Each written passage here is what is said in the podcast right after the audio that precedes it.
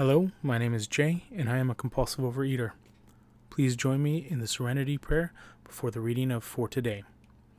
God, grant me the serenity to accept the things I cannot change, courage to change the things I can, and the wisdom to know the difference.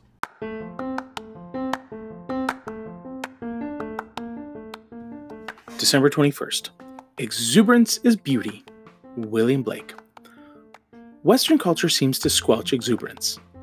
As children, most of us are required to conform to a fairly rigid standard of good conduct in the classroom and at home. Mustn't be too expressive, too joyous. It is discomforting to the grown up person in charge. Soon, the children, taking their cue from authority, begin to make fun of too much display, too unrestrained a show of how good it feels to be alive in this beautiful world. How does a full grown human learn to express exuberance?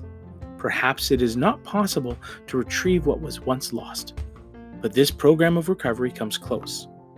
The more I practice being as a child, especially when I take steps 3 and 11, the more my spirit is seized with untamed joy demanding expression.